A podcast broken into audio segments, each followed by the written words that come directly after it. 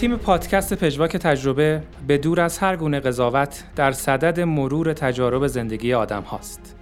آدم هایی با مسیرهای مختلف زندگی، از تجارب تلخ و شیرین فردی و سازمانی گرفته تا تجارب دوران کودکی و نوجوانی، با دوره های موفق و غرورآفرین و بخش های قابل تأمل و اصلاح.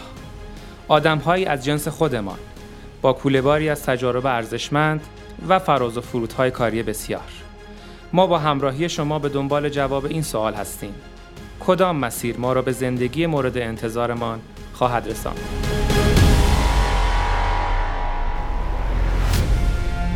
این دومین اپیزود از مجموعه پادکست پژواک تجربه است که در مهر ماه سال هزار و سیصد و نود و هشت منتشر میشه.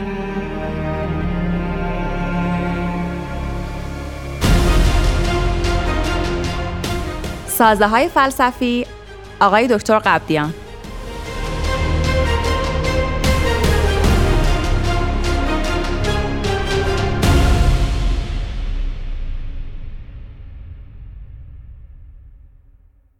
سلام، پیام حقیقی هستم به همراه همکارم سرکار خانم رفیعی و سایر همکاران در تیم پادکست پژواک تجربه و البته آقای دکتر قبادیان به عنوان یکی از رؤسای کاربلد دیسیپلین‌های مهندسی شرکت میار صنعت خاورمیانه دومین اپیزود از مجموعه پادکست پژواک تجربه رو تقدیم حضورتون میکنم. سلام، مائده رفیعی هستم و خیلی خوشحالم که در اپیزود دیگری از پادکست پژواک تجربه کنارتون هستم. آقای دکتر، اگر موافق باشیم با یه معرفی مختصری از خودتون شروع کنیم که هم ما بیشتر با شما آشنا بشیم، هم مخاطبین پادکستمون. من سلام عرض میکنم خدمت شما مخاطبین پادکستتون و دوستان عزیزم. من محسن قبادیان هستم، متولد بیستم آذر ماه هزار و سیصد و پنجاه و هشت در شهر نیشابور و در واقع از یک پدر نیشابوری و مادر مشهدی در واقع متولد شدم. دوران کودکی و بچگی من خب خیلی دوران خاصی نیست که حالا بخوام خیلی حالا موضوع خاصی بهش اشاره کنم، ولی در واقع از شش سالگی به قبلم تقریبا یادم نمیاد که چه اتفاقی برام افتاده، یعنی حالا خیلی خاطرات پررنگی ندارم، خاطراتم بیشتر مبهمه. ولی از شش سالگی که در واقع به یک مهد کودک رفتم که در واقع مهد کودک نمیشه اسمشو گذاشت، بیشتر یه دوره حالت مکتب بود، مکتب حالا قرآنی بود که اونجا یه جوره ما کلاس اول دبستان رو هم یاد گرفتیم و من وقتی که وارد کلاس اول دبستان رسمی شدم در واقع درس ها رو بلد بودم و خب البته اینو به کسی نگفته بودم، منتها معلم کلاس اول من که آدم با تجربه هم بود، فکر کنم آقای مهاجر بود فامیلشون، ایشون در واقع من وقتی حروف ب رو نوشتم متوجه شدن که من بلدم و ازم پرسیدن که شما بلدی یا نه، من گفتم بله، منو همونجا بردن کلاس دوم دبستان.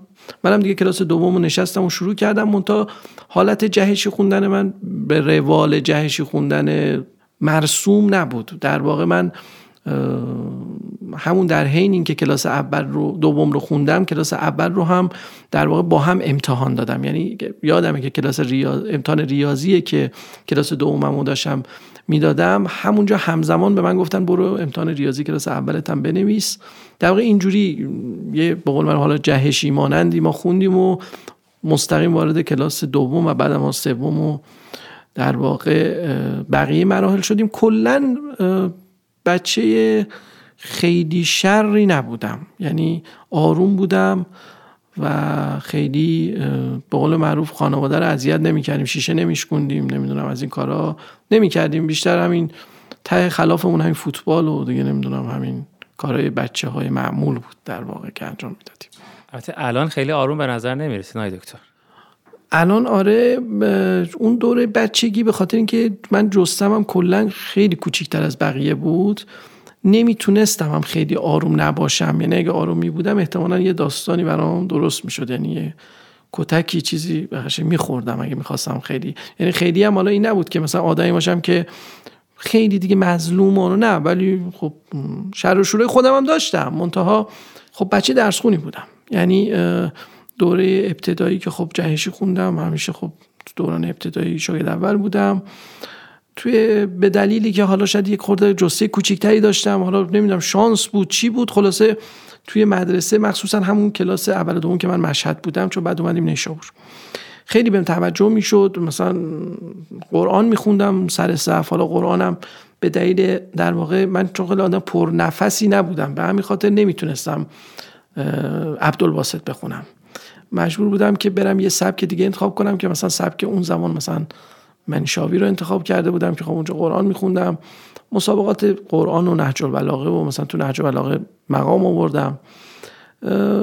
بیشتر دنبال در واقع همین داستانا بودیم دیگه که حالا ما رو میبردن سر صف و به هر شکل توجه میکردن به ما، تا اینکه حالا بالاخره از اونجا رفتیم نیشابور و دوباره کلاس سوم دبیرستان یه افت کوچیکی کردم حالا به دلایلی، بعد در واقع بعد دوباره موتورمون به قول معروف روشن شد و و تا وارد مرحله راهنمایی شدم. تو دوره راهنمایی خب من در واقع دوره‌ای بودش که من با کتاب خیلی انس گرفتم. تو دوره راهنمایی من برای خودم یک کتابخونه شخصی داشتم، در واقع توی خانواده‌مون کسی خیلی، حالا مادرم یه خورده خیلی انس با کتاب نداشتن، ولی من مالا نمیدونم به چه دلیلی، دلیلش هم واقعا نمیدونم، شاید مثلا این بوده که حالا مثلا اون زمان دوره‌ای بود که جول ورن خیلی میخوندن بچه‌ها، قصه های خوب برای بچه های خوب، مثلا ویکتور اوگو، اینا رو من میخوندم، کلا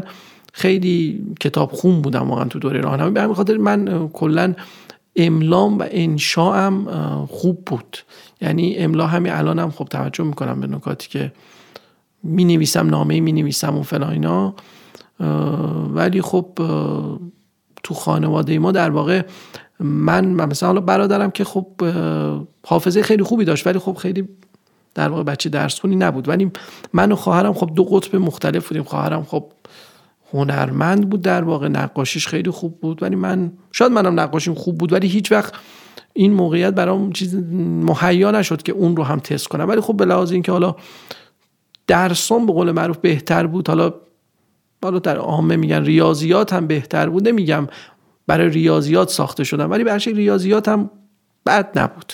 به این خاطر خب حالا دیگه هم سمت هنر نرفتم و خب در دوره راهنمایی من خیلی درس میخوندم. من مثلا یادمه که برای امتحاناتم من حتی دوران دبیرستان، حتی دوران کنکور، حتی دوران دانشگاه و حتی همین الان که حالا به قول معروف دیگه تمومش کردیم، برای امتحانی من هیچ وقت شب بیدار نمیموندم تا صبح، اصلا سابقه نداره، مثلا نمیتونم این کار، ولی تو اونجا میموندم. یعنی یادم دوره راهنمایی من مثلا برای جغرافی، برای دروس مثلا تا صبح بیدار میموندم. مثلا این من خود من الان خیلی عجیبه چجوری تا صبح بیدار میموندم و درس میخوندم. دوره راهنمایی کلا آدم عجیبی بودم، یعنی کلا درس خون بودم و اینا. خدمتتون عرض کنم که برای حالا دوره راهنمایی که رفتیم دوره دبیرستان، رسیدیم در واقع به بحث انتخاب رشته. والا مادرمون اون زمان به ما گفتش که بچه جان بیا برو تجربی. حالا نمیدونم با چه دیدی، اتفاقا همین الان که دارم این صحبت رو میکنم مادرم از شهرستان اومدن خونمون، باز اینو عموما کرد البته، چون یکی از فامیلامون تجربی قبول شده دندان پزشکی، بعد صحبت شد، گفت من که گفتم برو تجربی، باز طبق معمول جوابی نداشتم و گفتم شرمندم، ولی خلاصه من مادرم گفت برو تجربی، منتها به دلایلی که حالا اون زمان میگفتن مثلا ریاضی و مد و زرنگا میرن ریاضی و چرا بری فلان و اینا، بدون هیچ چیز خاصی ما هم ریاضی رو انتخاب کردیم. ولی به خاطر اینکه من علاقم در واقع نه ریاضیاته، نه تجربیاته، در واقع نه علوم تجربیه، نه حالا حتی ریاضی هم جزو علوم تجربیه، از لحاظ علوم بخوای تقسیم بندی کنی جزو علوم تجربیه، ولی خلاصه رفتیم ریاضی و در واقع رسیدیم به دانشگاه، اول دانشگاه. بسیار عالی. پشیمون نیستین کاش به دوراندیشی مادرتون گوش داده بودید؟ گذشته، میدونین، یعنی در واقع فکر کردن به گذشته‌ای که نمیتونی براش تصمیمی بگیری هیچ اهمیتی نداره. و اینم بهتون بگم، من همیشه یک شعار دارم، سرزنش کردن آدمایی که در موقعیتی قرار دارند که اون موقعیت رو خودشون انتخاب نکردن خیلی ظلمه. من در مورد خودم نمیگم، یعنی این مورد نمیگم، اینو چون پرسیدین من اینو یادم اومد، این جمله رو حتما اینجا بگم که بعضیا من میبینم مثلا یک نفری رو میگن که یه جای مثلا پایین شهری مثلا به دنیا اومده. در واقع این غلطه، به خاطر اینکه اون فرد انتخابی نداشته، یعنی زمانی که چشش رو باز کرده اونجا بوده. هر چیز دیگه ای. خیلی چیزا هست تو جامعه ما که برچسب میزنن به آدما سر مسائلی که خودشون منت... انتخابگرش نبودن. یعنی طرف چشش رو باز کرده، پدرش یه آدمی بوده، مادرش یه آدمی بوده. و در واقع اینو در پرانتز گفتم که در واقع چون یادم اومد گفتم حتما اینجا اومد کنم. چه سالی وارد دانشگاه شدین آقای دکتر؟ من سال هزار و سیصد و هفتاد و شش وارد دانشگاه صنعتی شریف شدم. یادم یه بارم میگفتین که ورودتون به دانشگاه مصادف شده با سری اتفاقات ناگوار و مسائلی از این دست. یکم از اونها برامون میگین؟ وارد دانشگاه که شدم، رئیس دانشکده عمران فوت کردن. آقای دکتر تبکلی رئیس دانشکده عمران فوت کردن. یه چند روزم که گذشت یه سری از بچه المپیادی، حتی خیلی خب واقعی معروفیه، فکر کنم تو اینترنت هم سرچ کنید کامل همه جزئیاتش میاد، که این بندگان خدا با مینیبوس بردن. در واقع یک المپیاد مانندی بود توی شهر اهواز که خب مینیبوس حالا به هر دلیلی من نمیدونم چپ شد و یک سری از افراد نخبه‌ای که تو دانشکده بودن فوت کردن، مثل آقای رضا صادقی، آقای فکر میکنم فرید کابولی، یه سی اسم یادمه. الان یه مکعبی توی روبرو دانشگاه ریاضی دانشگاه شریف هست به اسم جدایی روح از بدن. اونجا توضیحات روش نوشته که کیا فوت کردن. خانم مرحومه خانم مریم میرزاخانی هم تو همون مینیبوس بود، منتها چون خانم‌ها عقب نشسته بودن، اونایی که جلو بودن بیشتر مثل که فوت کردن. همین خانم‌ها جون سالم در آوردن، تقریبا هیچ خانمی فوت نکرد توی اون در واقع حادثه. ما رشته‌تون رو فراموش کردیم از شما بپرسیم، با چه رشته‌ای وارد دانشگاه شریف شدی؟ من رشته مهندسی عمران. این انتخاب خودتون بود و با شناخت قبلی وارد شدین یا نه؟ نه متاسفانه، حالا این قصه سر دراز داره، ولی من نه، در واقع تاس انداختیم عمران. حالا اون زمان آخه سال هفتاد و شش و این برها اگه یادتون باشه عمران معماری خیلی رو بورس بود، حتی یه جاهایی مثلا از برق و مکانیک و کامپیوتر و اینا هم بالاتر بود. یعنی معماری، مخصوصا معماری فوق لیسانس پیوسته داشتش که فقط سه تا دانشگاه هم داشت، دانشگاه تهران داشت، دانشگاه شهید بهشتی داشت و دانشگاه علم و صنعت که فوق لیسانس پیوسته بود. اونم خب خیلی طرفدار داشت. من خوشبختانه اونو قبول نشدم معماری رو، چون اگه قبول می‌شدم دیگه فکر کنم کلا اصلا ادامه نمیدادم، چون با معماری خیلی هپی نیستم. خدمت رو عرض کنم که کلن هم وارد شدن ما یه سر چیز بود دیگه، تنادوره بودیم، فکر کنم پیش دانشگاه کنکور داشت، تنادوره بودیم که قبل از ورود انتخاب رشته کردیم، قبل از این که در واقع امتحان کنکور بدیم انتخاب رشته کردیم. این اصلا فکر کنم سابقه نداره توی چیز. و خب اگر من دوباره برگردم به عقب قطعاً رشته ریاضی رو به عنوان رشته‌ای که در دبیرستان تحصیل کنم و در واقع بخوام ساعت‌های زیادی از عمرم رو به سر و کله زدن با فرمول‌های ریاضی و ریاضیات خوندن، رشته ریاضیات، رشته عمران در واقع مشغول کنم خودم رو، شاید این کار نمی‌کردم و حالا شاید یه انتخاب دیگه‌ای می‌کردم. خب من همینجا انتخاب دیگه‌تون رو بپرسم از شما چی بوده؟ نکنین من خب تو زمان دبیرستان و اینا به پزشکی علاقه داشتم، حتی مثلا دروس اختیاری که برمی داشتم زیست شناسی بود، نمرات خوبی هم می گرفتم در زیست شناسی. منتها شاید اگه الان پزشک می شدم حداقل به لحاظ مالی یا به لحاظ خیلی چیز دیگه راضی تر بودم، ولی اگه واقعا بخوام بگم انتخابم الان با این طرز فکر چیه، قطعا یک رشته از بین رشته علوم انسانیه. یعنی حالا میتونه این جامعه شناسی باشه، میتونه فلسفه باشه، میتونه هر چیز دیگه باشه. حالا اگه بخواید میتونم بیشتر همش توضیح بدم، ولی حالا بفرمایید خدمتتون. آقای قبادیان، هنوزم که هنوزه دانشگاه شریف آرزوی خیلی از آدماییه که قصد ادامه تحصیلات آکادمیک رو دارن. شما به عنوان یک دانشجویی که تو این دانشگاه تحصیل کردین، فضای فکری رو تو این دانشگاه چطوری می‌بینین؟ حالا من اصلا اصولا خیلی به دانشگاه شریف نمیخوام بپردازم، چون اصولاً به نظر من جایگاه تفکر و جایگاه ایدئولوژی در دانشگاه‌های ما یک مقداری گم شده و اونجور که باید و شاید بهش اهمیت داده نمیشه. شاید یه دانشگاهی مثل دانشگاه شریف از نظر من یک دبیرستان یه مقداری بزرگتره که آدم‌ها توش یک سری دروس رو تحصیل میکنن، یه سری کارایی میکنن، میرن خارج، امتحان زبان میدن حالا، ولی طرز فکر، ایدئولوژی و از همه مهمتر دغدغه در در واقع دانشگاه‌های فنی ما در ذهن بچه‌های فنی ما شکل نمیگیره و به نظر من ایراد و اشکال اساسی در کم توجهی و بی توجهی به علوم انسانی در مفاد دروس فنیه که در واقع آدم‌هایی که رشته‌های فنی میخونن واقعا فقط فنی میخونن، یعنی آدم‌هایی نیستن که بعد از دانشگاه یک طرز فکر، یک خط فکر برای ادامه راه، ادامه زندگی و و دغدغه‌مند بودن نسبت به انسان‌های دیگه و جامعه درشون شکل گرفته باشه. فقط یک افرادی هستن با سطح اطلاعات تخصصی بالاتر در مورد یه رشته جدید، وگرنه آدم‌هایی نیستن که از دانشگاه میان بیرون، آدم‌هایی باشن که بتونن جامعه ساز باشن، انسان ساز باشن، بتونن یه نفر دیگر راهنمایی کنن و بتونن یه طرز فکر و یه ایدئولوژی حتی غلط رو در جامعه شکل بدن و این به نظر من پرورش رباته، پرورش انسان نیست. خیلی خوب، موضوعات جالبی مطرح شد که حالا شاید جلوتر بیشتر بهش بپردازیم. شما تهران که تشریف آوردین خوابگاهی بودید، درسته؟ قاعدتاً. چطور بود دوران خوابگاه؟ دوران خوابگاه یه دوران خوبی بود. حالا ما من در واقع یکی دو بارم اتاقمو عوض کردم توی خوابگاه، منتها تو قسمت اعظمی که بودم دوستانی که اونجا داشتم دوستانی بودن که در واقع رشتهشون متالورژی بود و حالا به دلایل خیلی هم مهم نیست کنار هم خلاصه گرد اومدیم و, و اونجا در واقع زندگی میکردیم.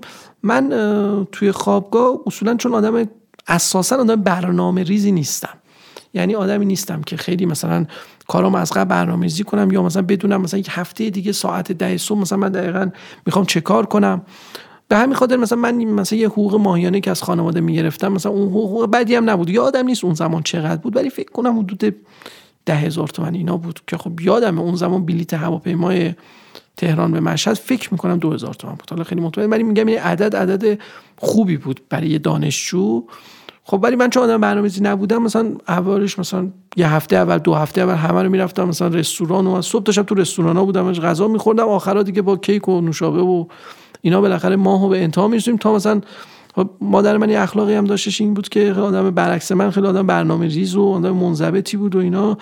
پول که میگفتم وسطا مثلا یکی دو بار تلاش کردم بیشتر بگم دیدم دیگه نمیده، دیگه کلا دیگه تعریف خودمو میدونستم مثلا از تقریبا بیست و چهار و پنج ما دیگه من رو به افول بودم تا اینکه دیگه حالا زنده بمونم دوباره اول ما بشه با کیک و مشاهده. آره با کیک و اون زمان ماوشای لیمویی هم تازه اومده بود یادمه، خیلی ماوشای لیمویی اینا می‌خوردیم و خب من توی دانش خوابگاه دانشگاه شریف در واقع واقعا خیلی تو لیسانس اهل درس نبودم.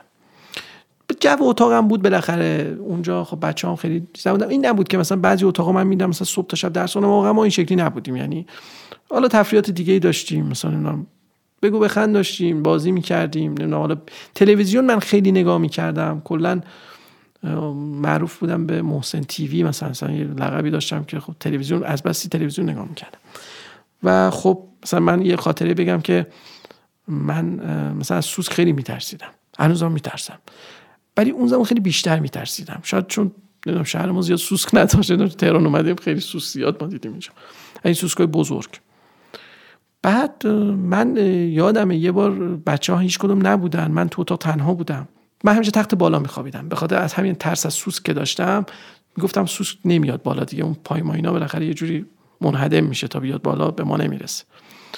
یک شب تنها بودم گفتم حالا هیچ کم نیست که اون قدم دیگه، ما بد شانس نیستیم که دیگه حالا یه شب پایین بخویم سوسک بیاد سراغمون دیگه، من پای بخوام چون تشک که بچه‌ها خیلی بهتر بود نرم‌تر و اینا، من گفتم اونو امتحان کنم نبودم، خلاصه فکرم راضی نبود چون بلای سرمون اومد، خلاصه من خوابیدم ولی این سوسکه تو ذهنم بود، این سوسکه تو ذهنیت من بود. من خوابیدم نصف شب دیدم چون موهامم بلند بود یه حالت لختی هم داشت، یه چیزی که میومد روش قشنگ نشون میداد خودشو، من دیدم این سرم یه خود سنگین شده، یعنی ساعتوی مثلا فکر کنم دو نصف شب سه صبح اینا بود، ناخودآگاه این دستمو بردم سمت موهام که این ببینم این چیه، ضربه که زدم دیدم یه چیزی تق خورد به کتابخونه روبرو که اونجا بود، من به طرفة العین، یعنی فکر کنم یوسین بولت هم به این صورت استارت نزده توی صد متر، یعنی چنان استارتی زدم این چراغ رو روشن کردم دیدم یه سوسک و واقعا هم سوسک بود.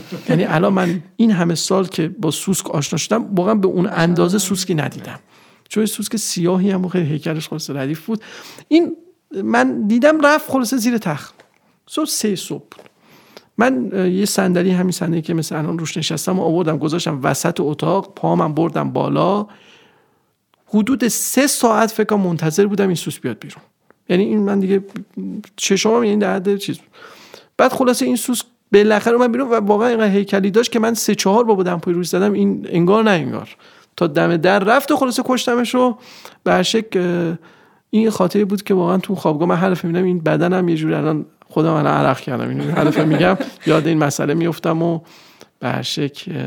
ولی کلا من در دوران خوابگاه و در دوران چیز خیلی آدم تهرانگردی نبودم، بیشتر مسیر همین دانشگاه به خوابگاه و در واقع درس که نمیخوندیم ولی قیافه‌شو میومدیم که مثلا حالا درس میخونیم و فلان، سر کلاسا میرفتم، حالا بیشتر کلاسا میرفتم، آدم جرأت اینو که حالا کلاسا نداشتم و با همین دوستانی که تو اتاق بودیم و غیر عمرانی بودن و اینا هم بیشتر ما در واقع هشت رو هشت داشتیم.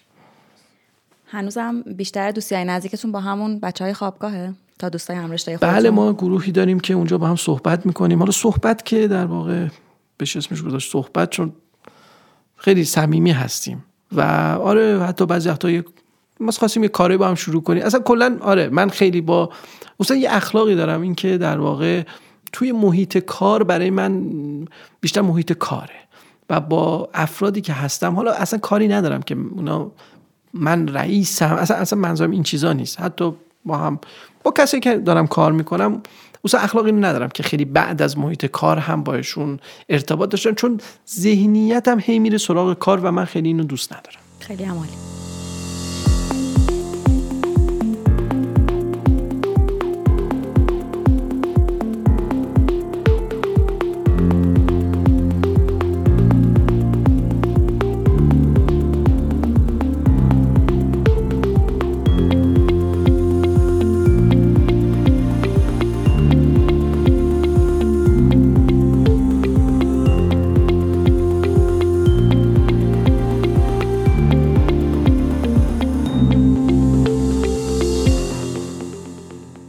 خب تو دوران راهنمایی فرمودین که به کتاب علاقه‌مند شدین. این علاقه‌مندی تو دوره دانشگاه هم ادامه داشت یا نه؟ دوران دانشگاه در واقع اون اوایلش شاید من آدم کتابخونتری بودم تا هرچه به جلو رفت، به خاطر اینکه حالا شاید نمیدونم حالا دلیلش چی بوده، شاید گرفتاری زندگی بوده، شاید وارجم به حوزه کار بوده، ولی به هر شکل مثلا اون اوایل که تو دانشگاه من بودم، خب یه کتابخونه‌ای بود تو دانشگاه، یه دفعه یه کتابخونه بود تو دانشگاه که حالت کتابخونه‌های سبک مدرن داشت و این بود که کتابدار نداشت، شما می‌رفتی اونجا کتابو برمی‌داشتی، خود اسم تو می‌نوشتی، اعتماد بهت می‌شد و کتابو برمیگردوندی. ولی خب از همون زمان من علاقه داشتم به کتاب‌های خاص، کتابایی که ارتباطی خیلی با رشته‌ام نداشت، جامعه شناسی بود، فلسفه بود، علوم انسانی بود کلاً، و میخوندم. حالا درسته شاید چیزی زیاد تو ذهنم قرار نمیگرفت چون شاید حافظه خیلی قوی نداشتم، ولی به هر شکل اون رسوبی که در من در واقع اتفاق افتاد بابت خوندن این نوع کتاب ها، میتونم بگم که از اوایل ورودم به دانشگاه شکل گرفت، که در واقع حالا چون من در دوران راهنمایی و دبیرستان بیشتر علاقه‌مند به کتاب های حالا رمان یا مثلا کتاب هایی که حالا مدوار بود و در بچه‌ها خب شاید خیلی هاشون هم می‌خوندم، مثل به من بگو چرا و نمی‌دونم. ولی وقتی وارد دانشگاه شدم شاید سبک مطالعاتم یه ذره رفت به سمت کتب بیشتر فلسفی و حالا بعضی وقتا کتب مثلا حالا رمان کمتر، چون اصولا من حالا خیلی آدم پرحوصله‌ای برای خوندن رمان نیستم و خیلی ما این نتیجه نقطه ضعف باشه، دوست دارم زود به اصل مطلب برسم در واقع. با این تفاصیل بعد کتابخونه خیلی بزرگ تو خونه داشته باشین. خیلی بزرگ که نه، یک کتابخونه‌ایه که یک در واقع یک خصوصیت خاص داره. من اصولا خب به دلیل اینکه خیلی علاقه من به کتاب بودم، حتی در دوران دانشگاه هم, هم کتاب‌های درسیمو زیاد می‌خریدم، یعنی اصلا اصولا زیاد کتاب زیاد می‌خریدم که حتی بعدا شاکم می‌شدن چرا حالا اینقدر کتاب می‌خرم. من کتابخونه‌ای که در واقع در خونه دارم فقط مختص کتاب‌های غیر کاریمه، و تمام کتاب‌های کاریمو به شرکت منتقل کردم، چون اصولا علاقه‌مند نیستم خیلی در داخل منزل هم مطالعات کاری و تخصصی در واقع داشته باشم. دوست دارم که مطالعاتم در حوزه‌ای باشه که از در واقع دوران جوانی و اینا بهش علاقه داشتم و بیشتر کتب حالا فلسفی و در واقع اینجور موارده. به قول در واقع ویلدوران در مقدمه کتاب فکر کنم لذات فلسفه است که میگه که این کتاب برای کسایی نوشته شده که هنوز در گرداب در واقع اون نیازمندی های روزمره مالی گرفتار نشدن. یعنی حالا ما هم گرفتاریم بالاخره، ولی به هر شکل حالا سعی کردیم یه قسمت هایی رو در واقع توی زندگیمون آزاد کنیم و به سه چیزایی بپردازیم که حالا خودمون احساس میکنیم که مثلا حالا جذاب تره، مفید تره. بسیار خوب. شاید برای مخاطبای ما یک پارادوکس ایجاد شده باشه آقای دکتر قبادیان. ریاضیات، عمران و علاقه‌مندی اصلی مطالعه تو حوزه فلسفه و حتی علاقه‌مندی به کتاب‌های غیر تخصصی، چقدر تاثیرگذار بوده این مطالعه کتاب‌های فلسفی تو حوزه مهندسی یا بهتر بگم زندگی شخصی شما؟ نگاه کن، اصولاً فلسفه یک خاصیتی داره و اونم اینه که شاید در بسیاری از مواقع به جزئیات خیلی نگاه نمی‌کنه و کلیات رو هم مد نظر قرار میده.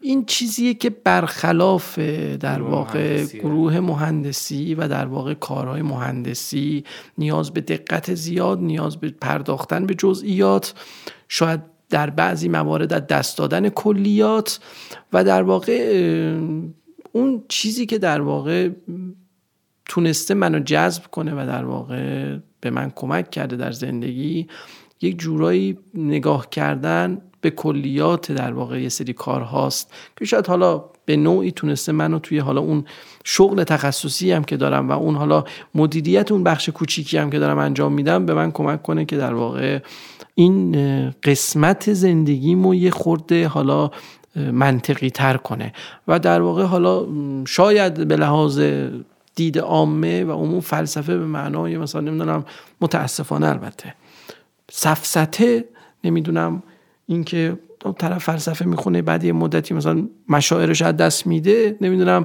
اینه که این در واقع ظلمه به فلسفه و حالا به نظر من نباید اینجوری نگاه کرد بهش، بعد واردش شد، بعد در موردش قضاوت کرد.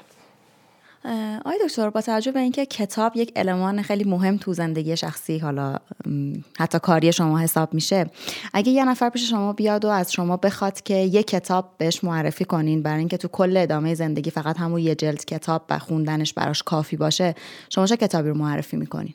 حالا جدا از کتابایی که حالا ما تو دینمون داریم، تو مذهبمون داریم که حالا مثلا قرآن و نمیدونم حالا نحشر و این چیزایی که به هر شکل ما خب از بچگی به عنوان کتاب‌های مقدس توی زندگیمون یاد میشه، اونا رو اگه بذاریم کنار که در توی هیته و دسته‌بندی نباشه، حالا ببینین چی میخوام بگم. یعنی حالا اونجوری نیست که من الان بگم مثلا من این فرد رو خیلی میشناسم یا خیلی مثلا استادم راجع بهش، ولی کلا از استایلش و از زندگیش و از کارهایی که کرده خوشم میاد و احساس میکنم که آدم خاصی بوده و نمونش رو تقریبا ما نداشتیم.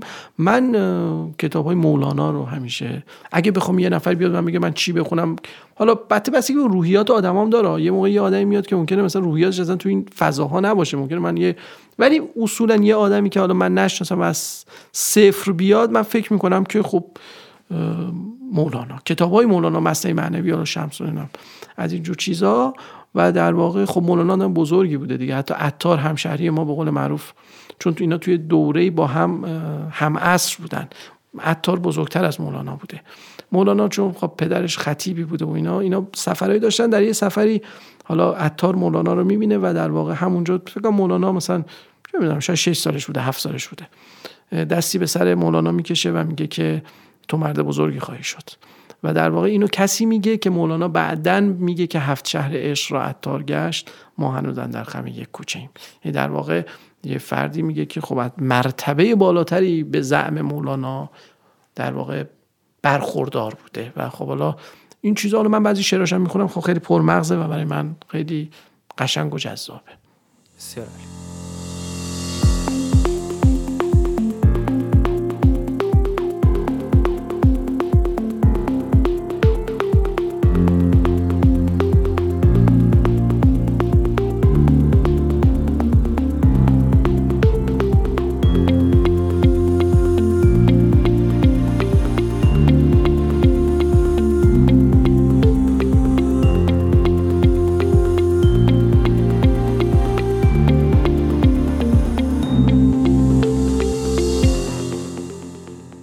خب دانشگاه رو تا انتهای دوره لیسانس گذروندیم. آقای دکتر چطور وارد بازار کار شدید؟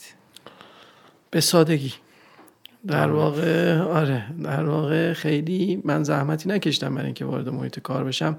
ما یه درسی داشتیم، درس تکنولوژی بتون بود و یه استادی اونجا پروژه هایی داشتن تو اصلی و اینا، از ما دعوت کردن چند از بچه‌ها که حالا بالاخره با ایشون کار کرده بودیم بریم و خیلی این که بگیم مثل انتخاب رشته‌مون بود، خیلی بریم و حالا چه کاری بکنیم مثل الان استارتاپ و نمیدونم اینجور چیزا واقعا نبود، اصلا کارآفرینی و اصلا ما این چیزی نشیده بودیم. الان که ماشاءالله الان دانشگاه شریف خودش مثلا یه قطب کارآفرینی و استارتاپ و این چیزا، شاید اگه ما اون زمان این چیزا بود مستقیم وارد این بحث کارمندی نمی‌شدیم، شاید بالاخره دور هم جمع می‌شدیم کار می‌کردیم. ولی به هر شکل من اولین تجربه کاریم یه جای تقریباً سنگینی بود، یعنی در واقع من در مرداد ماه وارد عسلویه شدم. یادمه وقتی که از هواپیما میخواستم بیام پایین، در هواپیما که باز شد من میخواستم برگردم، یعنی من آدم چنین هوایی، انگار که مثلا سرمو کردم تو تنه نون سنگکی، واقعا اینجوری بود. ولی پله که رفتم پایین تا لب اون اتوبوسه احساس کردم که نه میشه میشه حالا یه خورده تحمل کنم و بذاره. آره یعنی در همین حد یه دقیقه بدنه انگار یه خود خودش رو تطابق داد.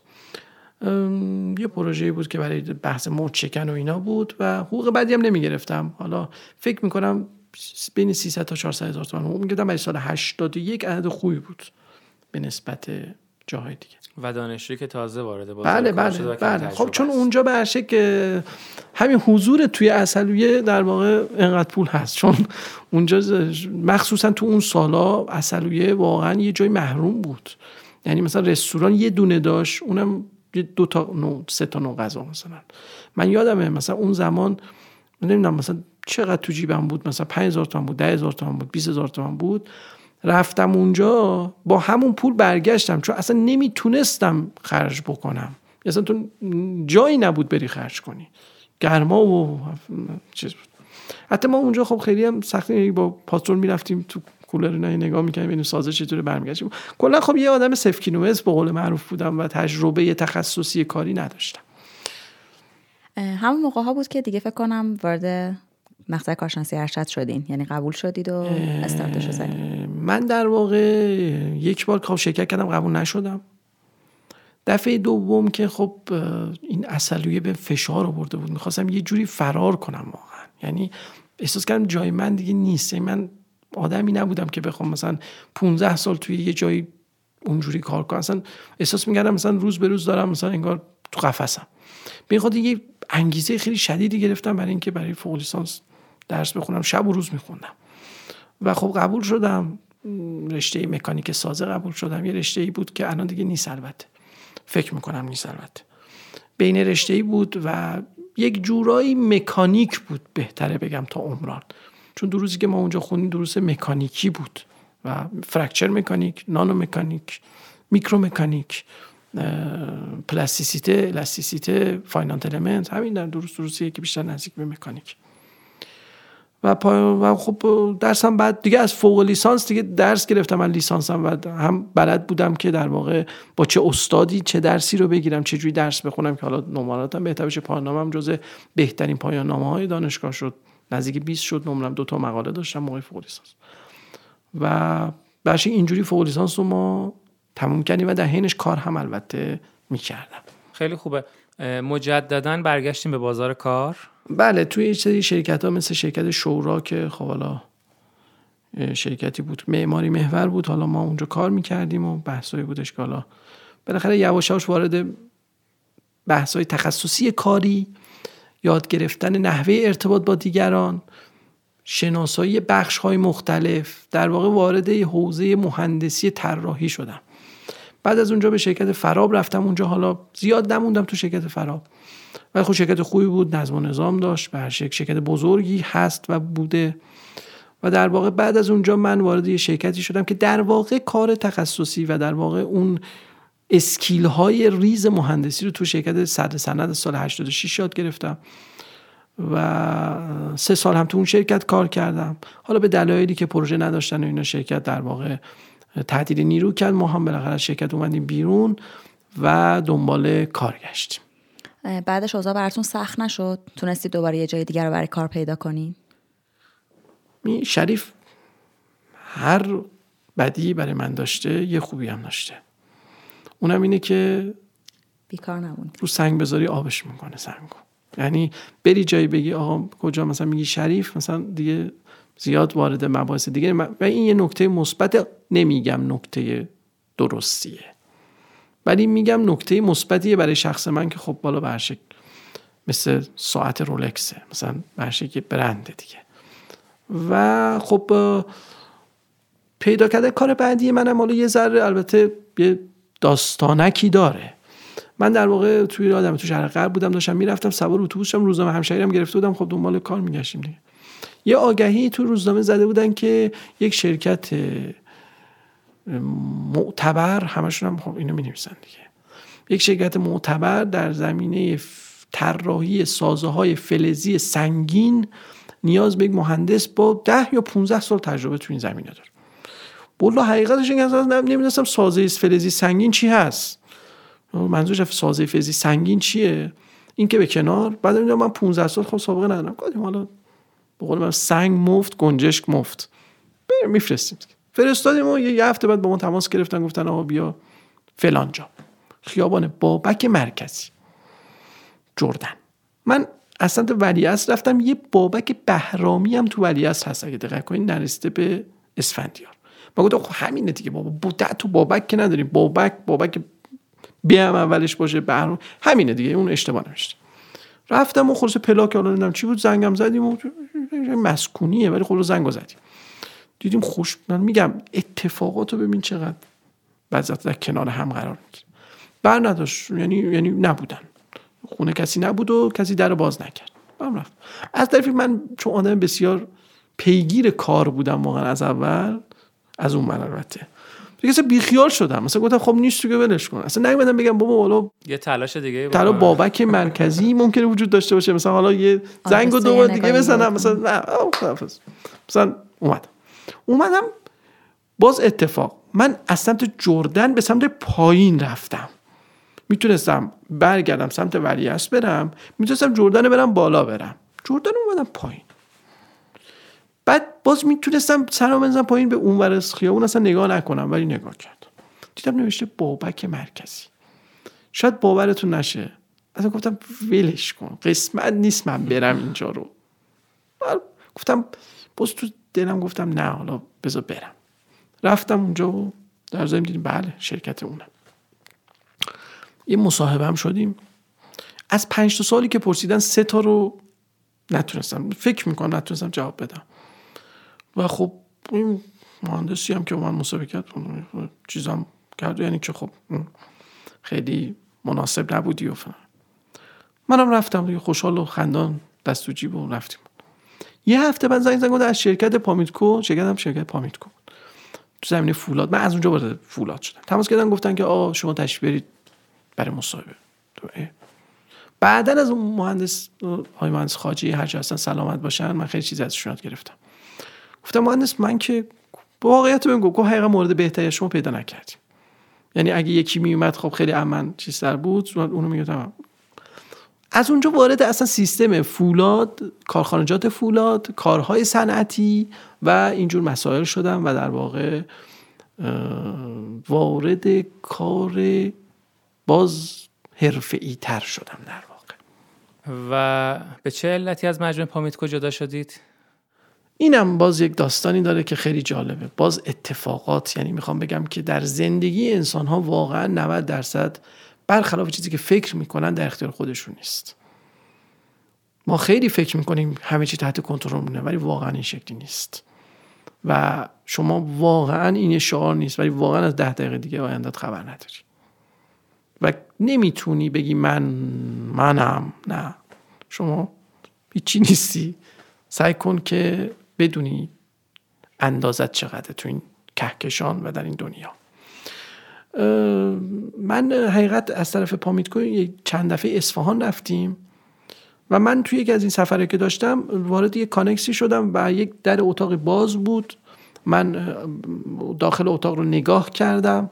باز اتفاق یک نفری تو اونجا نشسته داشت برای توضیح میداد و به چه دلیلی در اون لحظه که من برگشتم و تو اتاق نگاه کردم، اون هم بیرون اتاق نگاه کرد. حدود سه ثانیه ما چشمون تو چشم هم افتاد و متوجه شدم که ایشون من شاهبنده همکلاسی دوران لیسانس من تو دانشگاه بودن و ما خیلی وقت خودمون ندیده بودیم. اونجا این ارتباط سیگنال شکل گرفت و تمام شد تمام شد و من رفتم، یه سلامی کردیم و رفتیم.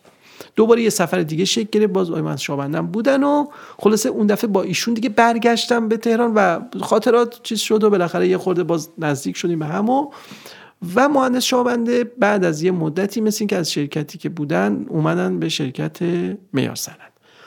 حالا ایشون مثل اینکه دست تنها بودن، میخواستن یه پروژه رو بحث مدیریت کنن. اونجا به من زنگ زدن، گفتن که قبادیان بیا. من گفتم، یک مکالمه حدود یک دقیقه بین ما شکل گرفت. من گفتم من اینجا راحتم، امنیت شغلی دارم. شاهبنده من گفت خجالت بکش، تو این سن و سال و با این تجربه دیگه امنیت شغلی یعنی چی؟ من همونجا قطع کردم، گفت یعنی در واقع بهش گفتم باشه، من اومدم و قطع کردم. یه نکته جالب هم شما بگم، من قبل از این که با شرکت میار صنعت اوکی کنم از شرکت پامیتکو استفاده دادم. یعنی این یکی از حرکاتی بود که واقعا الان نمیدونم چرا این کارو کردم، ولی این کارو کردم. استفاده دادم و در واقع اینجا هم حالا خوشبختانه مسابقه خوبی داشتم. اومد ثقفی و آیمنس منجمی و شک ما رو پسند کردن به قول معروف و اومدیم توی شرکت میار صنعت به عنوان هماهنگ کننده مهندسی در پروژه فولاد بوتیا.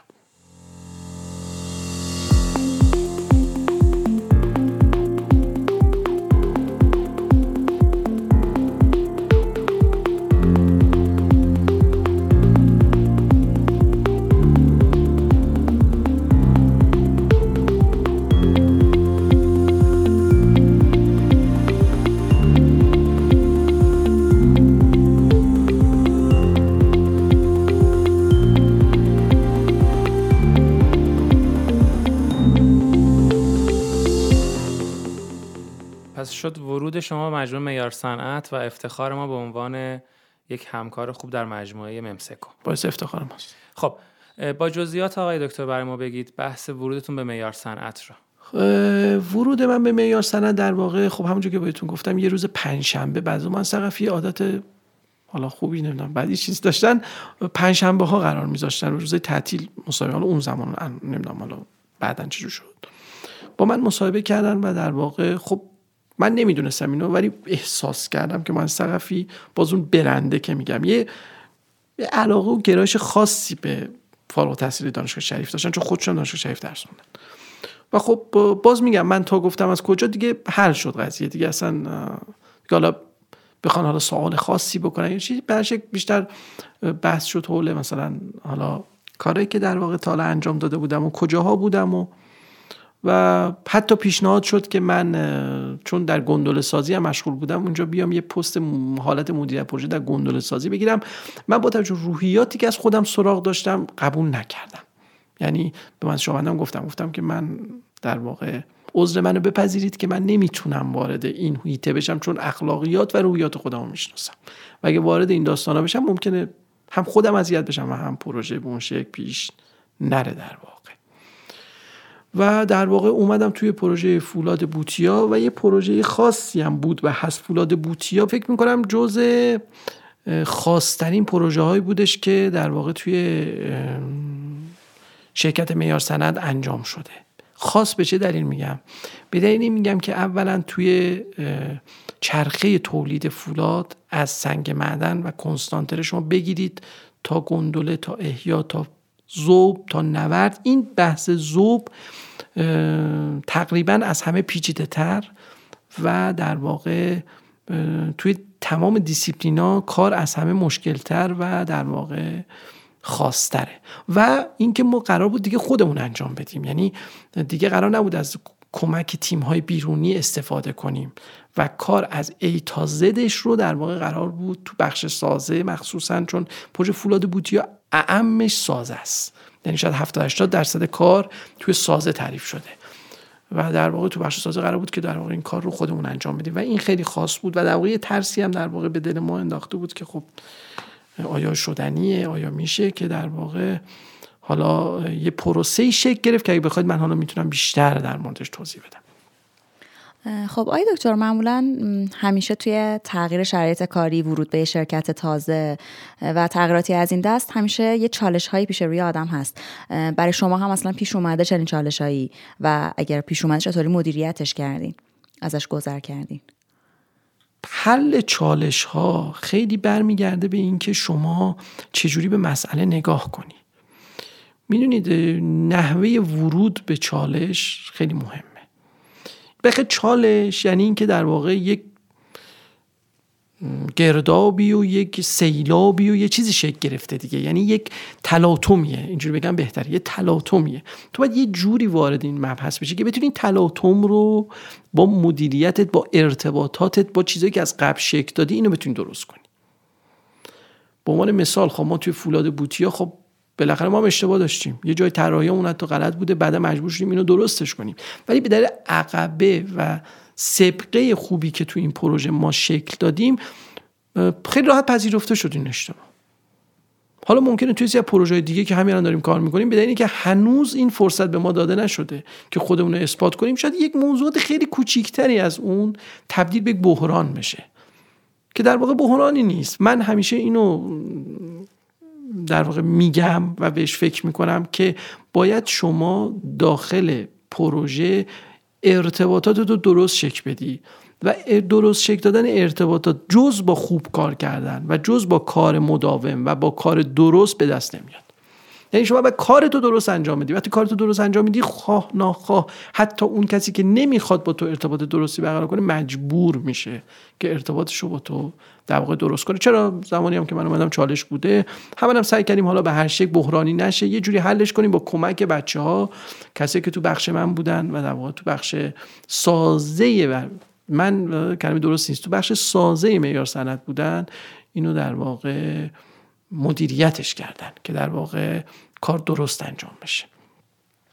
خب ورودتون به پروژه بود، چطور به عنوان رئیس دیسیپلین سازه انتخاب شدید؟ والا حالا اگه برداشت مثلا چه فروتنی و اینا نشه، من فکر کنم یکم قحط و رجال بود حقیقت.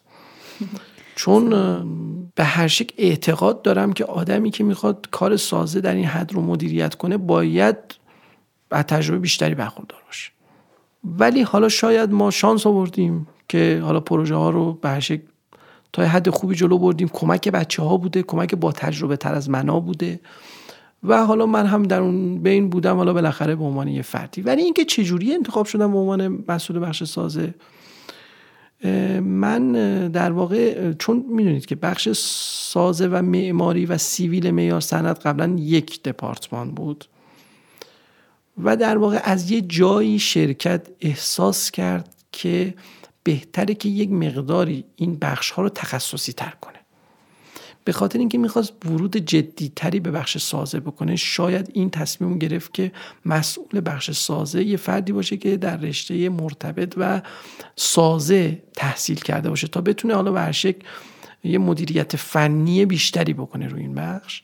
خلاصه تصمیم گرفتن که بخش سازه رو شکل بدن. حدود دو سه بار هم مدیریت مهندسی آقای منصور اختیاری به من در واقع این پیشنهاد رو دادن، من هر دفعه ریجکتش کردم، گفتم که من نمیخوام وارد این مسئولیت بشم. به خاطر اینکه چک دادن بخش سازه شرکت به این راحتی هم که حالا الان دارید میبینید نبود، چون ما به هر شکل تعدادمون اولا به اون مقداری نبود که بتونیم پروژه بزرگ انجام بدیم، یه خود به لحاظ نفرات کم بوده نیرو داشتیم و نکته دیگه این که حالا اون متدی که تو ذهن من بود برای شکلی بخش سازه نیاز به یک نیروهای در واقع تازه نفس و در واقع نیروهایی که با اون متد آشناتر بودن داشت که حالا ما چون پروژه فولاد بوتیا با شرکت سانو انجام میدادیم، من خود یه گرایشی داشتم که اون متد رو وارد در واقع معیار صنعت بکنم. تو شکل این بخش میبایست در واقع آدم‌های جدید با آدم‌هایی که از قبل بودن در واقع با هم در یک راستا قرار بگیرن و اون متدی که من میخواستم اجرایی بشه.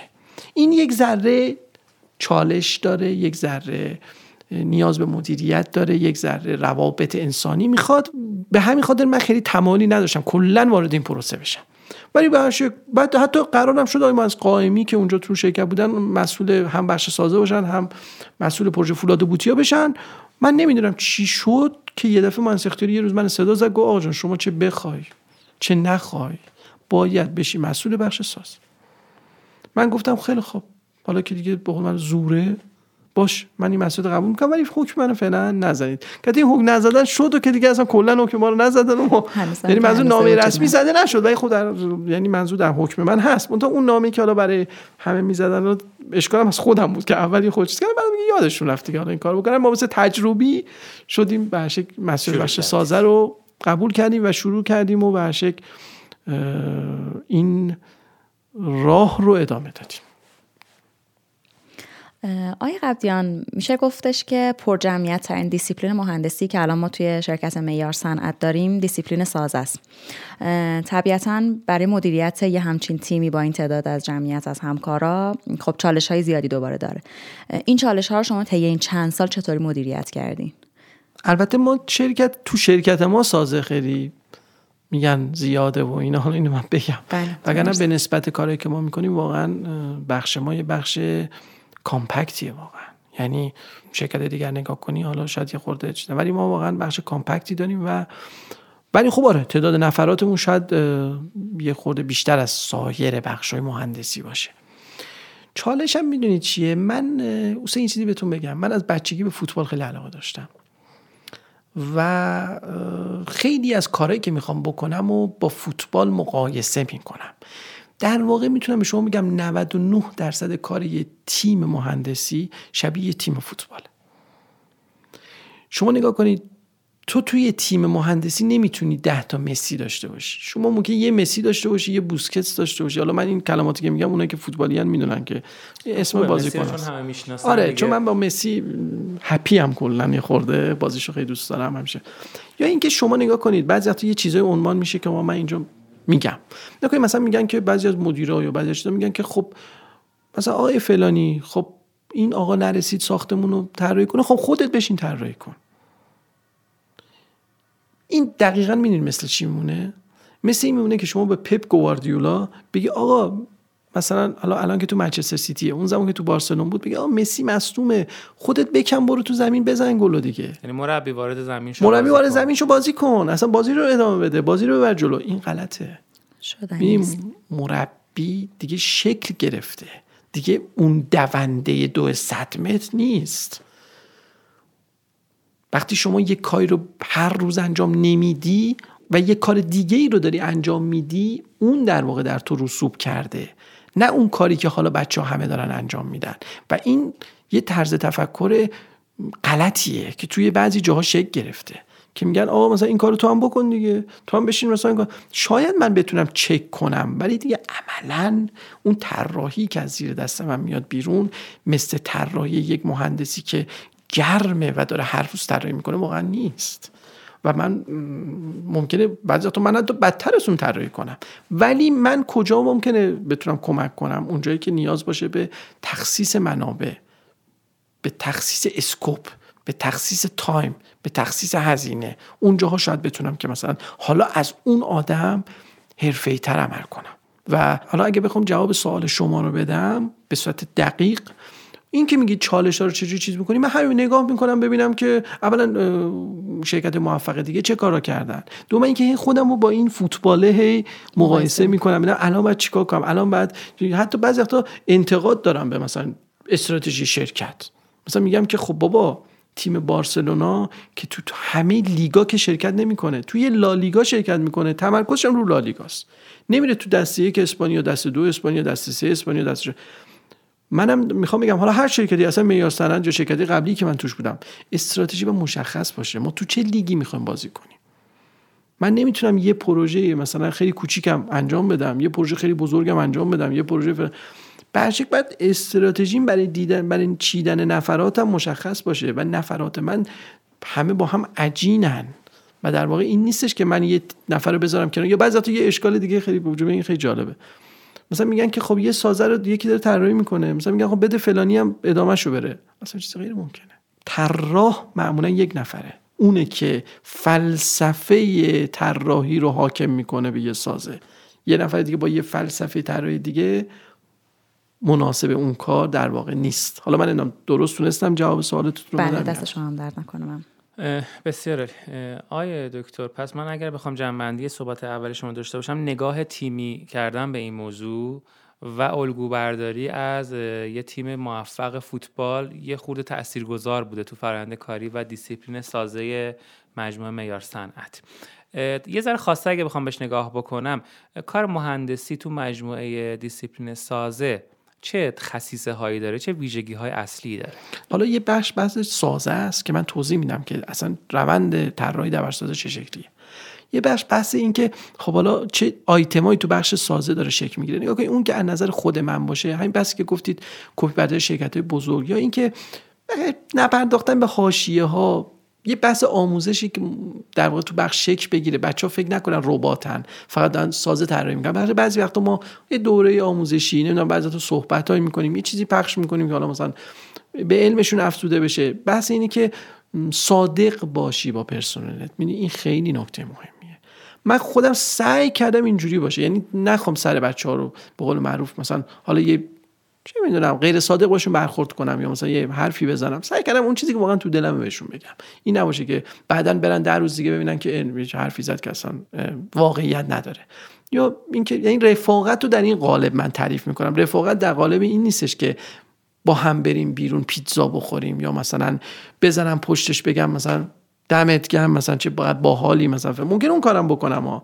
ولی اون چیزی که اصل کار من همیشه بوده تو بخش این بوده که به بچه‌ها دروغ نگم، میدونی، یعنی با واقعیت باشون صحبت کنم. بعد نتیجه هم گرفتم واقعا. تا الان بچه‌ها هم واقعا اون جاهایی که من نیاز داشتم که یا حالا یه انرژی شاید مضاعفی بذارن که در واقع بخش بره جلو، این کارو واقعا انجام دادن و و منم سعی کردم که در واقع اون عدالت و اون صبر رو همیشه داشته باشم.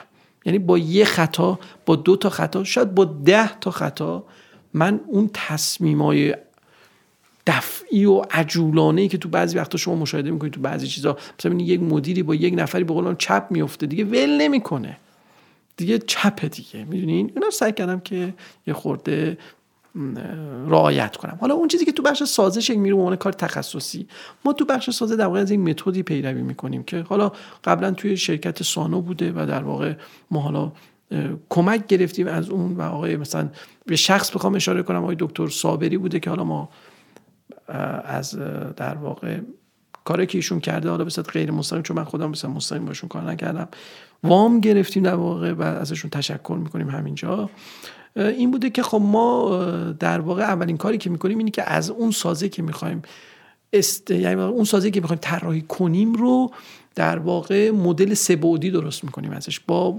مدل تکلا. در اسکلت فلزی خیلی مرسومه ولی در بتون خیلی مرسوم نیست. فونداسیون صنعتی مثلا فونداسیون پیچیده همه رو با تکلا مدل میکنیم، بعد اینو میبریم توی سب با سب طراحی میکنیم، بعدن که ابعاد در میاد دوباره اینو برمیگردونیم توی تکلا مودیفایش میکنیم و بعدش میدیم به نقشه‌کش، نقشه‌کش ازش خروجی میگیره و کار نقشه‌کشی میبره جلو. در واقع این کار باعث شده که هم کلش ها خیلی کم بشه، هم برخورد سازا با هم دیده بشه و هم کار نقشه‌کشی دقیق‌تر و یه جورایی سهل‌تر بشه. و در واقع این خلاصه اون مکانیزمیه که تو بخش سازه از تقریبا سه چهار سال پیش که حالا ما جمع شدیم به عنوان یه تیم با هم دیگه داریم کار میکنیم در واقع شکل گرفته. خب آقای دکتر قبادیان، این فرایندی که تعریف کردید و الگو برداری از یک شرکت موفق قبلی بوده، آیا بومی سازی شده برای مجموعه معیار صنعت و ما میتونیم ادعا بکنیم که یک فرایند نوآورانه تو حوزه سازه هست یا نه؟ نکنید خب این فرایند که خب یک فرایندیه که خب اونجا انجام می شده، ولی مسئلهش اینه که در واقع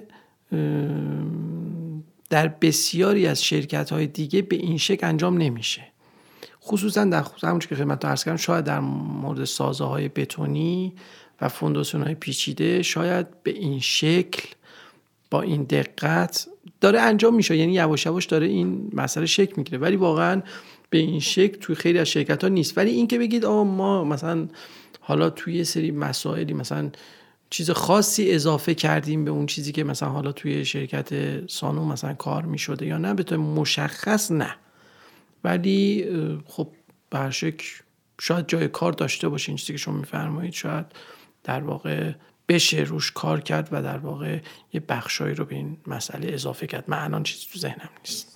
در خصوص تیم صحبت کردید، من میخوام ببینم که یک نفری که میخواد عضو تیم سازه مجموعه میار صنعت بشه باید چه حد اقل‌هایی رو داشته باشه؟ نگاه کنید، اصولاً کار کردن تو زمینه طراحی مهندسی سازه نیاز به داشتن یک بیس خوب از دروس کارشناسی داره. کلا رشته عمران یه رشته‌ایه که برخلاف بسیار رشته‌های دیگه کاملا به کتب و دروس دوره کارشناسیش وابسته است. در کار عملی ها شما نگاه کنید، تو هم شرکت خودمون شاید حرفه‌ای ترین کتابخونه بخش‌های مهندسی توی بخش سازه باشه. یعنی رجوع میکنن، مثلا میخوان یه دیوار حائل طراحی کنن، رجوع میکنن به مکانیک خاک. پی میخوان طراحی کنن، جایگاه رجوع میکنن به یعنی کاملا به دروسی که در دوره لیسانس خوندن بتون فولاد اینا رجوع میکنن و عملیه.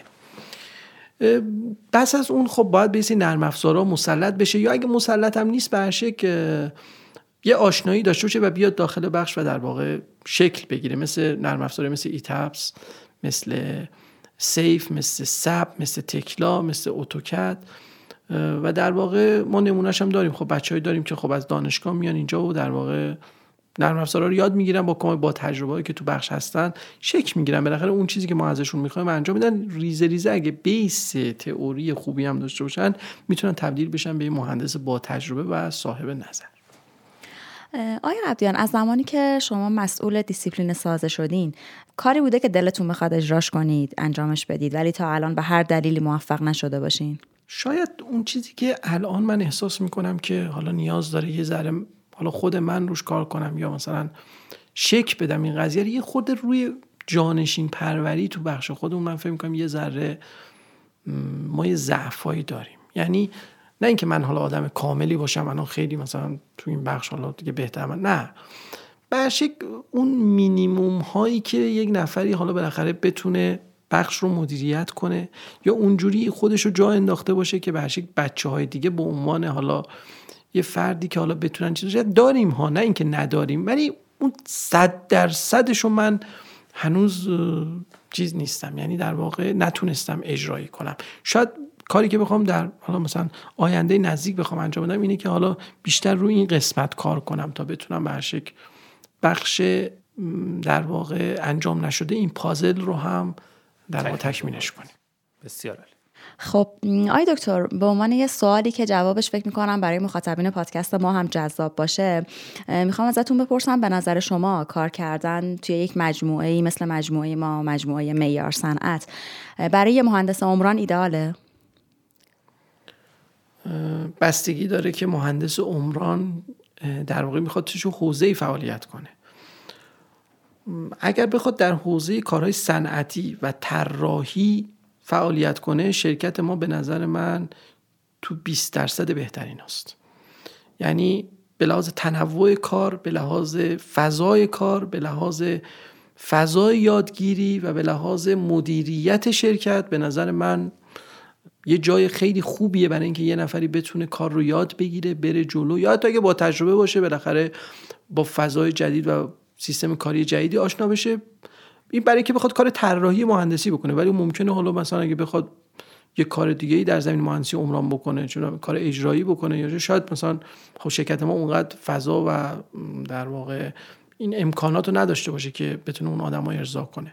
ولی به لحاظ کسی که میخواد کار کارمندی مهندسی بکنه، شرکت معیار صنعت به نظر من در این لحظه‌ای که دارم با شما صحبت میکنم شرکت مناسبیه.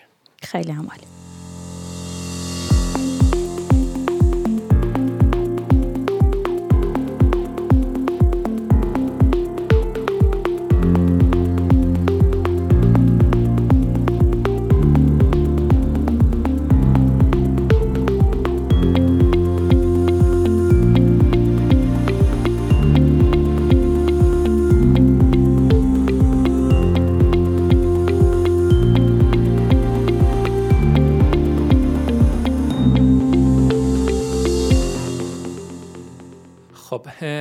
آیه دکتر قبادیان، میخوام یک سوال کلیشه‌ای بپرسم، ولی یه خواهشی دارم پاسختون برای مخاطبان ما خیلی پاسخ کلیشه‌ای نباشه.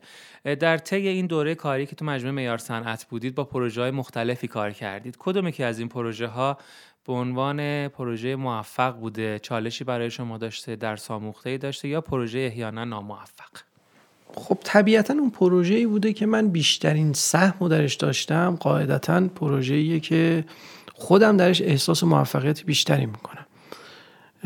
خب من پروژه‌ای که از اول توی معیار صنعت باش در واقع وارد شرکت شدم و تا الانم خب بیشترین حجم کاری رو در واقع مواجه داریم، پروژه فولاد بوتیا.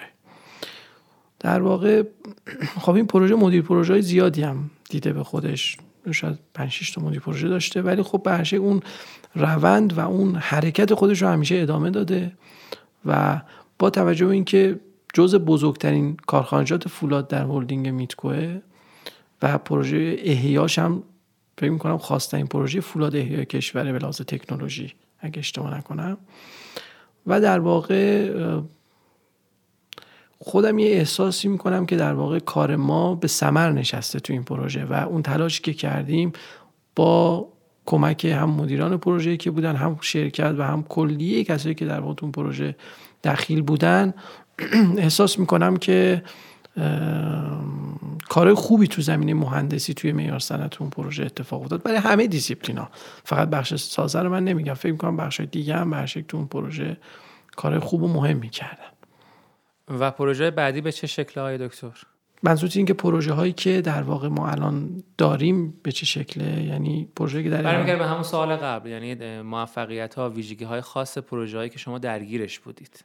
مثلا به عنوان مثال بهتون میگم ما پروژه آهک رو داشتیم که خب حالا کلا پخت آهک خیلی توی کشور کارخانه مشابه نداره، یعنی زیاد نبوده تا جایی که من میدونم و ما جزء معدود شرکتاییم که مثلا کارخانه پخت آهک رو طراحی کردیم از صفر و در واقع ما حالا یه خاطره بهتون بگم، شرکت چین پروژتی که خب اینقدر سابقه داره توی اینجور کارخانه ها، ما چون با مدل سه بعدی فاندیشن کوره رو مدل کردیم، بی اشتباهی رسیدیم توی اون تکنولوژی که به خودشون هم گفتیم و خودشون واقعا اونجا از ما عذرخواهی کردن و در واقع یه مهر تاییدی بود به کار سه بعدی سازی که ما انجام میدیم و در واقع قبل از اجرا ممکنه یه سری از کلش‌ها رو ببینیم. حتی این حالا لزوما به معنی نیست که ما اشتباهی نشوشیم بالاخره، ولی خب درصد اشتباهات رو میتونه کاهش بده و در واقع حالا یه سری پروژه هم که خب ما تازه شروع کردیم، حالا انشالله تو اونا هم برشک ببینیم که چی کار باید بکنیم. همینطور که فرمودین آقای قبادیان به نقش واحد سازه و حالا اون متدولوژی که پیش گرفته برای اینکه بتونه مثلا واحد موفق تری باشه و اینها، نکات بارز واحد سازه توی حالا اجرای پروژه‌ای که شما توش کار کردین، پروژه‌های معیار صنعت، چه چیزایی بوده؟ نکات حالا نکات که نکات مثلا خیلی عجیب و غریبی نیست، ولی ما از همون اول روی سرور کار کردیم، یعنی ما تمام فایل هامون روی سروره، یعنی روی کامپیوتر شخصی آدما نیست، حتی کارهایی که در حال انجامه، نه تنها کاری که ارسال شده، کارهایی هم که بچه‌ها دارن انجام میدن هم رو سروره، یعنی اگه یکی یه روز نباشه، اصلا استعفا بده یا دو روز مریض باشه یا اصلا ما هیچ مشکلی نداریم چون روی سروره و ادامه کارش میتونه یه نفر دیگه انجام بده. این چیزیه که من دیدم گاهن تو شرکت ما بعضی وقتا این مسئله نیست توی همه جا و خب مثلا میری میگی فلان نقشه، میگن خب مرخصی امروز مثلا رو کامپیوتر، این این مشخصه خیلی ساده هم است ولی خب برشک میتونه خیلی راه انداز. بکاپ گیریه که ما جدا از حالا بکاپ گیری که واحد آیتی انجام میده، ما خودمون بکاپ هایی رو میگیریم از کارامون که اگه یه موقع سرور به مشکلی خورد یا حالا به هر دلیلی فایلامون در دسترس نبود، این بکاپ رو خودمون داشته باشیم. و حالا یه چیزای دیگه هم داریم که ما برای راحتی کار بچه‌ها، مثلا بچه‌ها رو تبدیل کردیم به دو مانیتوره یا حتی بعضا سه مانیتوره که من دیدم بعداً تو بعضی از بخش دیگه اونم به درستی مثلا این کار شک گرفت، چون دیدن که این به افیشنسی و کارایی کارشون کمک میکنه، چون میخوان توی مانیتور مدل سه بعدی رو ببینن، توی مانیتور طراحی کنن، توی مدل نقشه چک کنن، باشه این میتونه بهشون خیلی کمک کنه که در واقع این رو بتونن انجام بدن. و اینکه حالا ما حالا خیلی علاقه‌مندیم که بچه‌ها در حین کار طراحی، کار آموزش و نمیدونم صحبت‌های فنی، جلسات فنی برگزار کنیم. البته فکر می‌کنم تو همه شرکت این کار انجام میشه، حالا خیلی مختص بخش ما نیست، ولی خب این کاری که ما اینجا داریم انجام میدیم.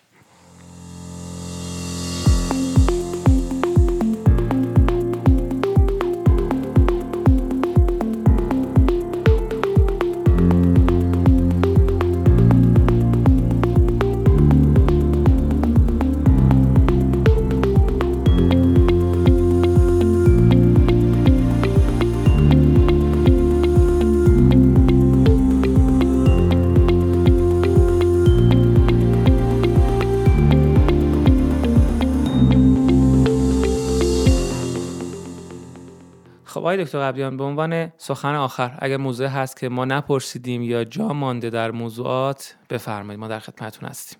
من برای سخن آخر حقیقتش نمیخوام جمع بندی کنم، اصلا جمع بندی رو خود دوستانی که شنیدن خودشون انجام میدن. من فقط میخوام به این نکته اشاره کنم که در واقع یه خاطره است که بعد میخوام ازش نتیجه بگیرم. من پدر بزرگم توی خواجه ربی دفن شده توی مشهد، خدا رحمت کنه. من این آخرین باری که رفته بودم اونجا، میگن بعضی یه اتفاقاتی میفته که آدم براش برنامه ریزی نکرده. یه احساس کردم یه سنگ قبری منو داره به سمت خودش میکشه و خب من هیچ وقت از اون مسیر رد نمیشدم، ولی دیدم یک سنگ قبریه که در واقع حدود یک متر از سنگ قبرهای دیگه بالاتره. سنگ قبر مشکیه که خب من رفتم اونجا بالای اون سنگ قبر، من دیدم نوشته دکتر بول ون، استاد بلژیکی و جراح معروف. اصلا من یه عادتی دارم وقتی اسم کسی رو میبینم و نمیدونم کیه میرم سرچ میکنم، یعنی اصلا اخلاقمه، یعنی نمیذارم علاقه من به سرچم تو ویکی‌پدیا به شدت. بعد رفتم این رو سرچ کردم ببینم این چه فردیه که در مشهد دفن شده، جراح بلژیکیه و اسمش هم عبدالله، اصلا یعنی اسمش رو تغییر داده بود. من زندگی نامه این آدم رو نگاه کردم و خب این آدمی بوده که برای جراحی یه آقای به اسم آیت الله میلانی وارد مشهد میشه و حالا یا برای جراحی این آدم میاد یا بوده و میره اونو جراحی میکنه. و یک چیز جمله‌ای گفت، گفتش که من این رو به دلیل علم پزشکی میدونم که یک نفری که وقتی به هوش میاد دیگه فیلم نمیتونه بازی کنه، یعنی وقتی تو داری به هوش میای واقعا هرچی تو ذهن تو باورته میگی. میگه من وقتی که آیت الله میلانی رو عمل کردم و این به هوش اومد یه جملاتی گفت که من لرزیدم به خودم و گفتم این آدم چقدر آدم قویه که واقعا چقدر این مسائل درش رخنه کرده که چقدر خودشو داره بروز میده. حالا اون میگفت خاطرش میگفت که مثلا من مثلا یه کسی دیگه ای رو که عمل کردم مثلا یه چیزایی میگفت وقتی که به هوش میاد که من فهمیدم ذاتش مثلا یه چیز دیگه است این مثلا. و اونجا خب والا مسلمان شده و فلان کرده و چیز کرده و سالها به عنوان استاد جراحی در دانشگاه امام رضای مشهد خدمت کرده با یه حقوق بسیار ناچیز و استادان بسیار زیادی رو اونجا پرورش داده که حتی یه جاهای اصلا جراحی نوین رو به نوعی شاید ایشون وارد اون دانشگاه یا حتی ایرانش مطمئن نیستم کرده باشه. میخوام به این برسم که انسان‌ها بسیار پیچیدن و بسیار متفاوتن. انسان میتونه تو زندگیش کاری بکنه که واقعا تا ابد ماندگار باشه و بعد قدر خودش، روحش و مغزش رو بدونه و سعی نکنه وارد کارهای توتیواری و به شکل روزمرگی بشه. من فقط می‌خواستم سخن آخر رو با مقدمه اینجوری بیان کنم که انسان میتونه جوری باشه که همیشه یک متر از بقیه به درستی بالاتر باشه و یک آدم خاص باشه. همین. بسیار عالی، ممنونم از شما آقای دکتر که قبول زحمت کردین، حوصله کردید و عرضم به خدمت شما در این مجموعه پادکست با ما همراهی داشتید. من یه تشکر ویژه هم میکنم از مخاطبان پژواک تجربه که در اپیزود دوم هم با ما همراهی داشتن. آقای دکتر قبادیان، منم از حضورتون تشکر میکنم. از این مصاحبت هر چند کوتاه با شما واقعا لذت بردیم، استفاده کردیم و ممنونیم از اینکه تجربه ارزشمندتون رو تو همین تایم کوتاه در اختیار ما و مخاطبین محترم پادکست ما قرار دادیم. متشکرم از شما. سلامت باشین. خیلی ممنونم، تشکر میکنم. درست تجربه همچین پادکست یا مصاحبه این شکلی رو من خیلی نداشتم، ولی امیدوارم که خسته نشده باشم خلاصه مخاطبانم. خیلی ممنون.